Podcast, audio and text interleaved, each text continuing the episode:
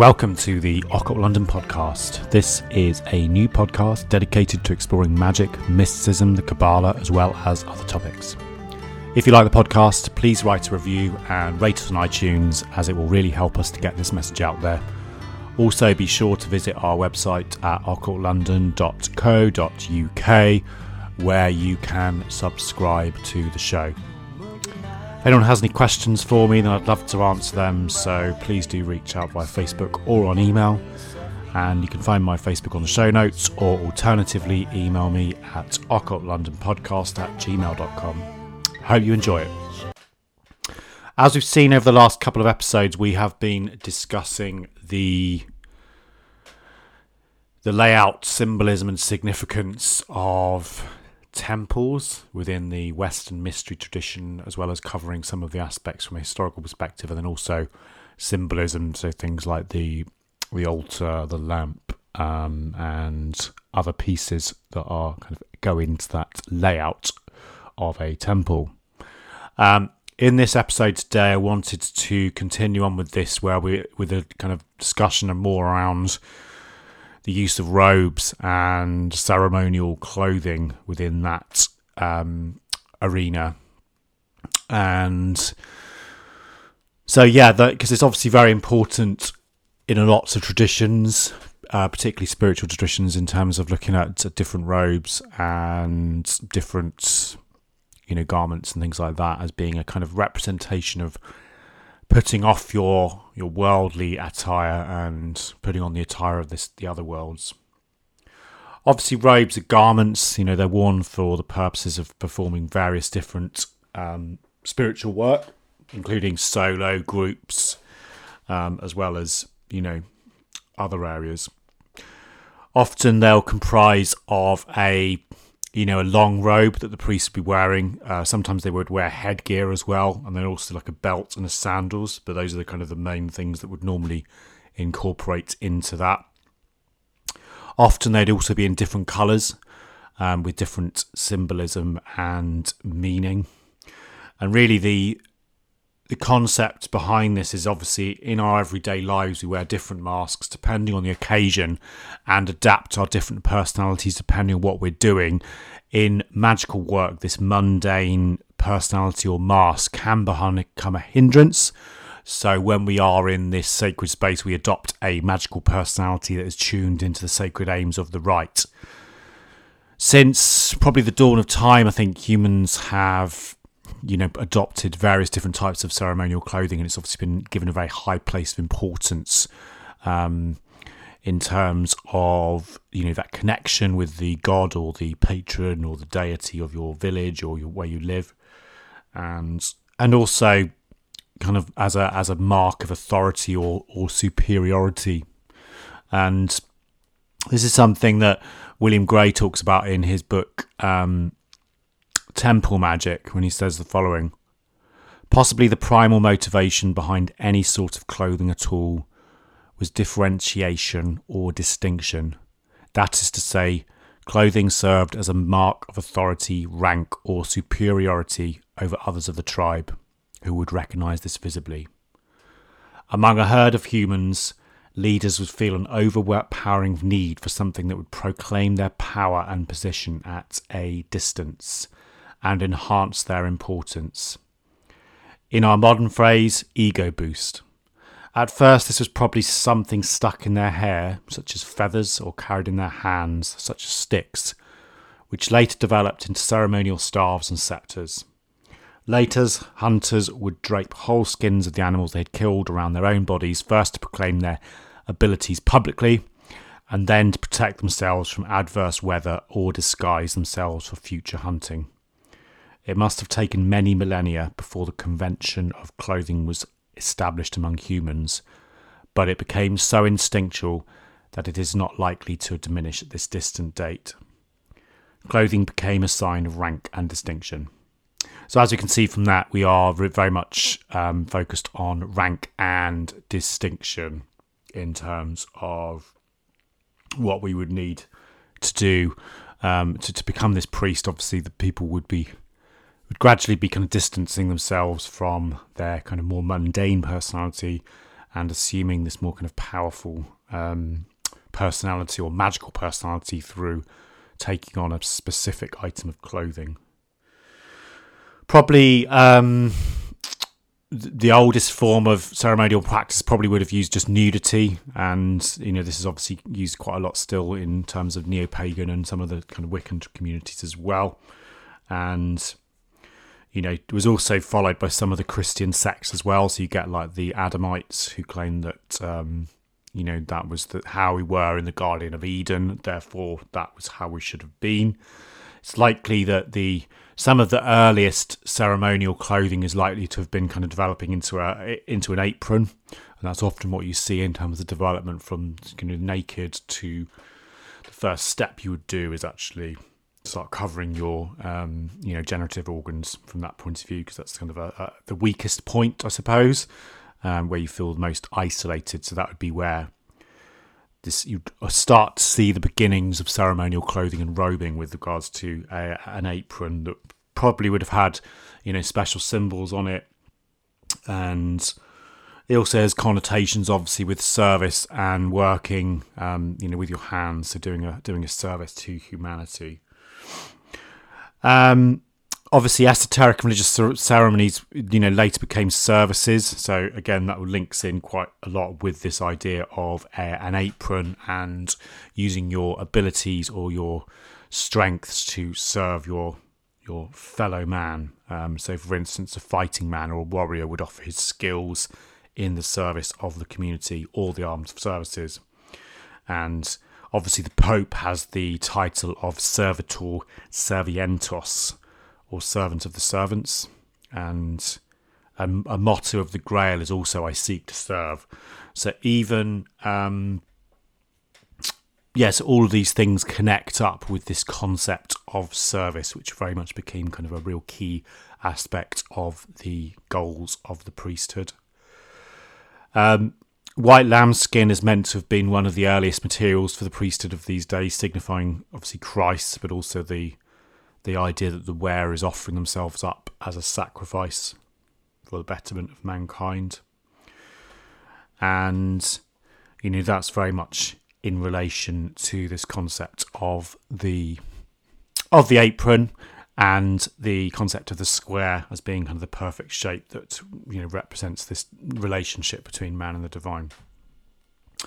So why would you wear robes? So I mean, obviously, robes of different colours are important in linking the individual with with different concepts, and also from a kabbalistic point of view, it would be relevant in terms of linking uh, you with a specific Kab- uh, Sephiroth of the Tree of Life. So, for instance, if you wanted to link him with, you know, Chesed, for instance, you could wear a particular deep blue, or if it was for Tiferet, you could, you know, wear a gold robe, or with Netzach with a green robe.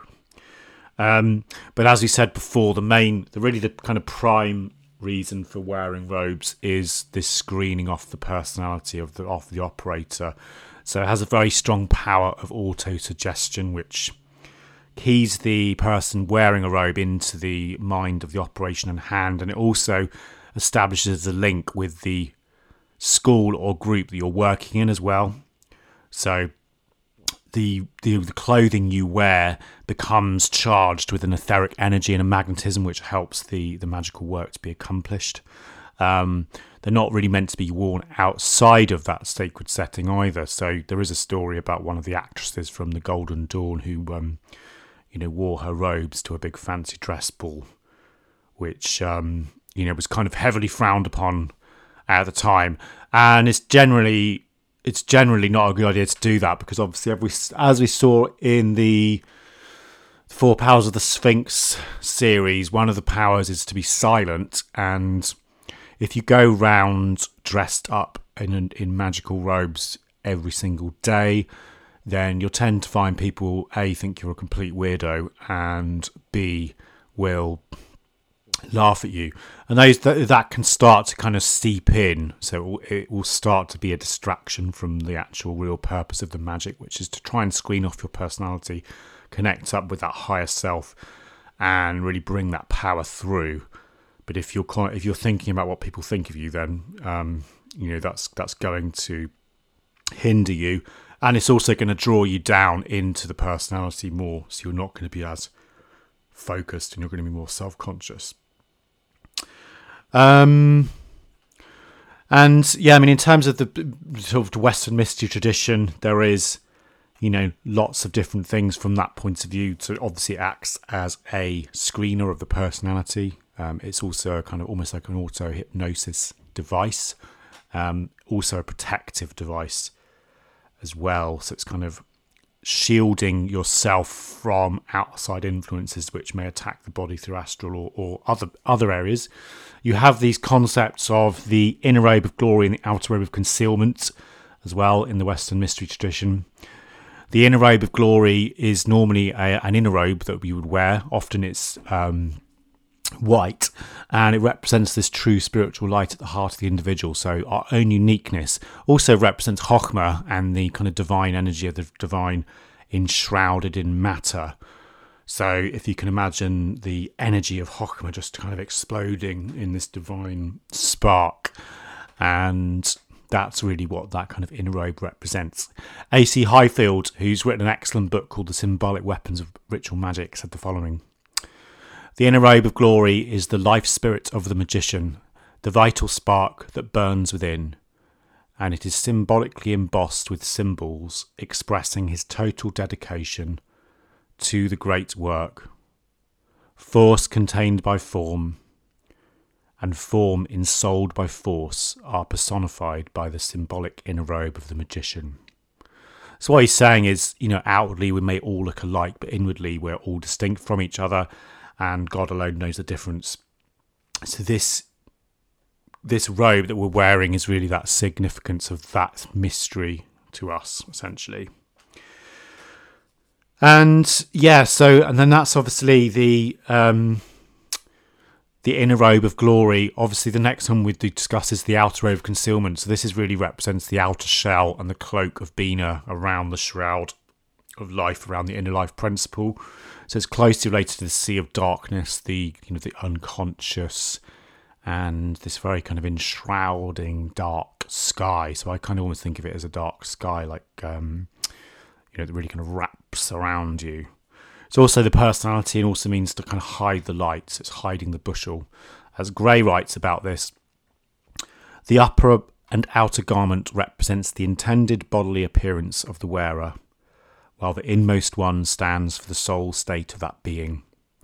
The outer robe is supposed to represent not only a physical body, but a mental and spiritual one also.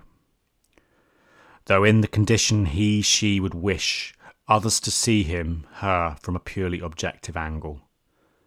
The inner robe symbolises whatever self state its wearer would wish to be seen from, an entirely inner viewpoint which is theoretically reachable only by divinity.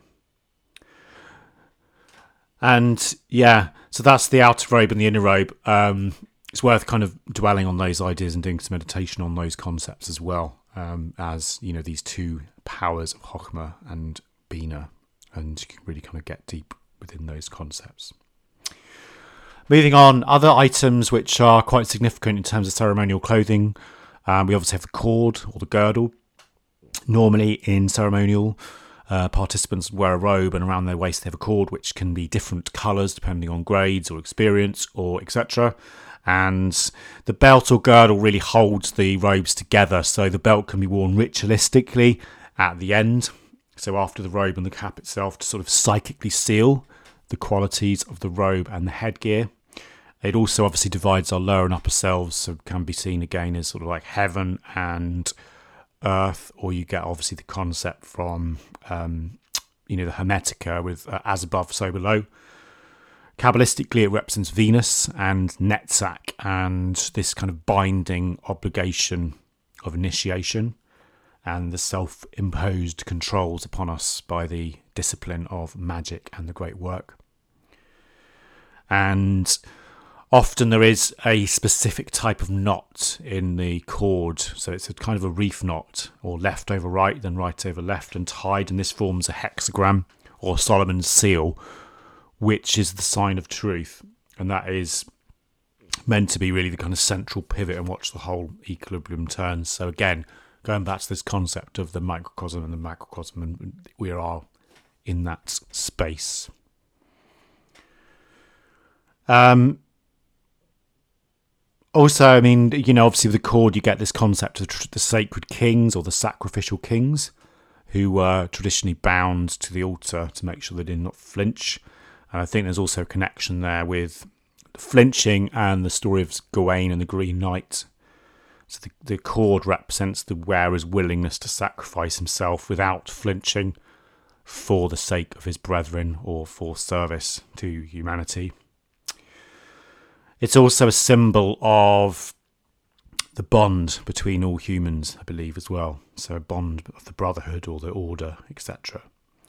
That's stronger than death and it's kind of uniting each one of us and connecting each one of us via a big web. It also represents um, the ring pass not or kind of the magical circle of the individual. So it's kind of protecting you in a circle. And obviously, if you look into some of the more Solomonic traditions, they'll actually wear a lion skin belt, which is this concept of, you know, you're protected by a girdle made of a lion skin.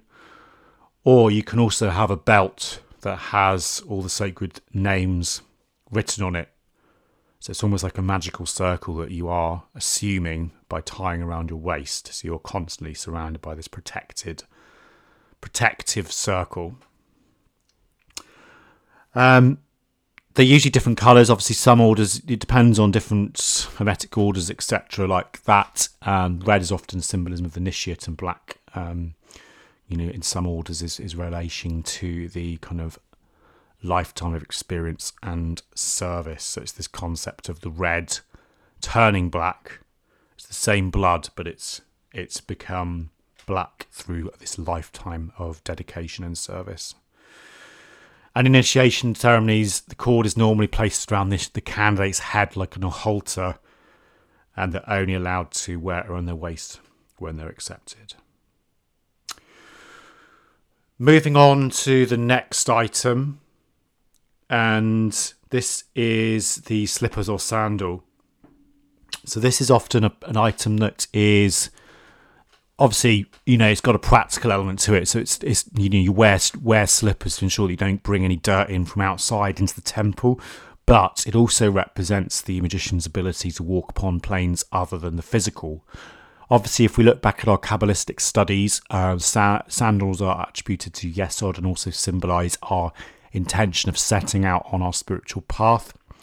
And the purpose of these is like in the material world, we encounter stones, we encounter rocks, we encounter things that's going to hurt our feet, etc., and also slow us down. And this gives us the ability to stand firm, have a firm foundation, and that's what you need. Just as you need firm foundation in the physical, you need a firm foundation in, in the spiritual world as well if we think about, um, you know, one of the first and most important steps in a child's development is when they're learning to walk. So they start to crawl and then they stand up and they walk. And that's, it's a similar type of thing. The sandals are kind of giving us that power to, and that foundation to enable us to walk. Obviously, in, mythology, you hear lots of different um, stories about, you know, magic shoes. So you get like, the seven league boots, the winged sandals, Hermes, and the, you know the purpose is all the same. So they kind of give you this extra, extra power from that point of view, and it really signifies this journey from the beginning of our lives to the end on all levels. Another item that's often worn in uh, the Western mystery tradition is the lamen as well. Um, and a lamen is a badge that's worn either on a ribbon around the neck or it could just be pinned onto your chest and usually made out of metal or parchment with various different symbols engraved upon it. The lamen represents Malkuth and Tiferet, but it's also designed to constantly remind the magician of the work of illumination and the great work as well. And it's described quite nicely by John Michael Greer when he said the following in his Circle of Power book. The lamen is a magical pendant or breastplate worn around the neck so that it hangs upon the breast over the heart. And so, obviously, thinking about why does it hang over the heart? This is really the dedications. This is like our light and our dedication to service that we, that we wear on our chest. And it's really kind of showing that our personal intention is in line with our heart. Um, so, you know, you kind of get this combination of thinking, feeling, and willing into that aspect of intention into the heart and into Tiferet. It's a symbol of our kind of authority as well, and a focus of the magical energies of the magicians that it's really almost like a, a magical coat of arms, which is something that old um, Aleister Crowley talked about. In particular group work or lodge work, um, lamens can often represent different offices and their functions, um, and they also have more specialised aspects to them in the more traditional grimoire traditions. So they kind of feature quite heavily, for instance, in the Key of Solomon and also the Book of Abramelin, both mention lamens. So, for instance, in Abramelin, I just wanted to quote quickly.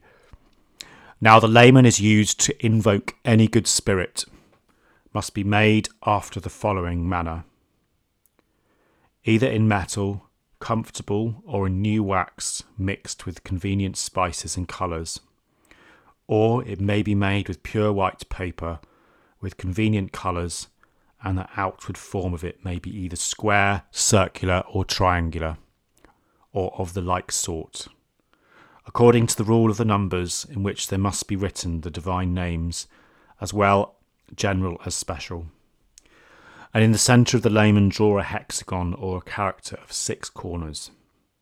In the middle thereof write the name and character of the star, or of the Spirit, his governor, to whom the good Spirit that is called his subject. And about this character let there be placed so many characters of five corners or pentacles as the spirits we would call together at once. But if we should only call one, nevertheless there must be made four pentagons, wherein the name of the spirit or spirits with their characters are to be written.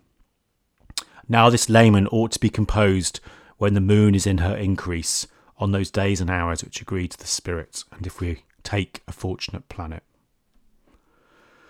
So as you can see, that's a very descriptive concept of a lamen, and it's it's almost like acting like a talismanic device from that point of view in terms of protecting the the wearer and being kind of sigil for his intention as well, which is also very relevant.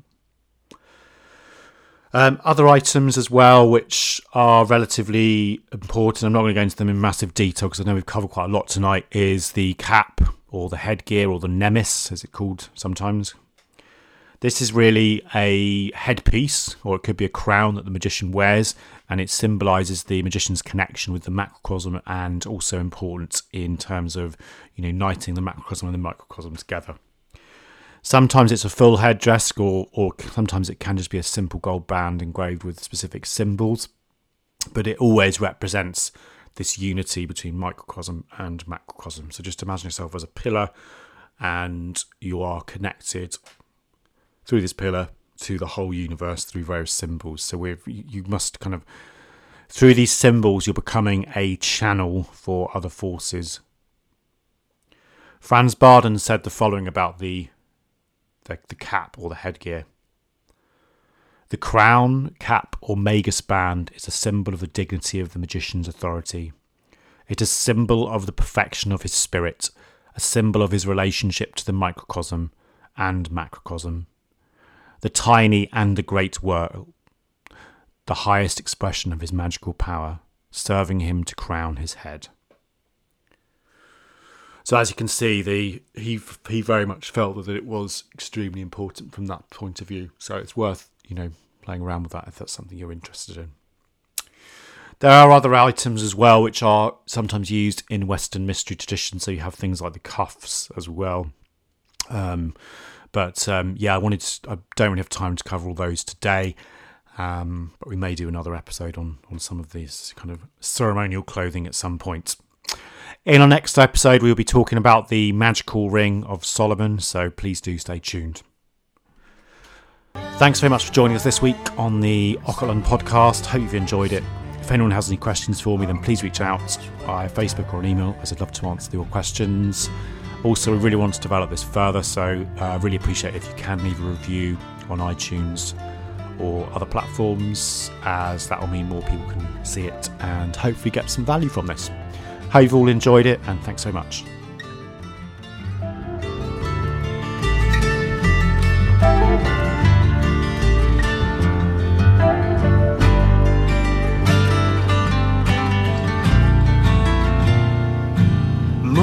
Mind, silver soul enshrined, celestial rhythms, starlight thread entwined. Rainbow queen, lady of my dreams, casting spells like.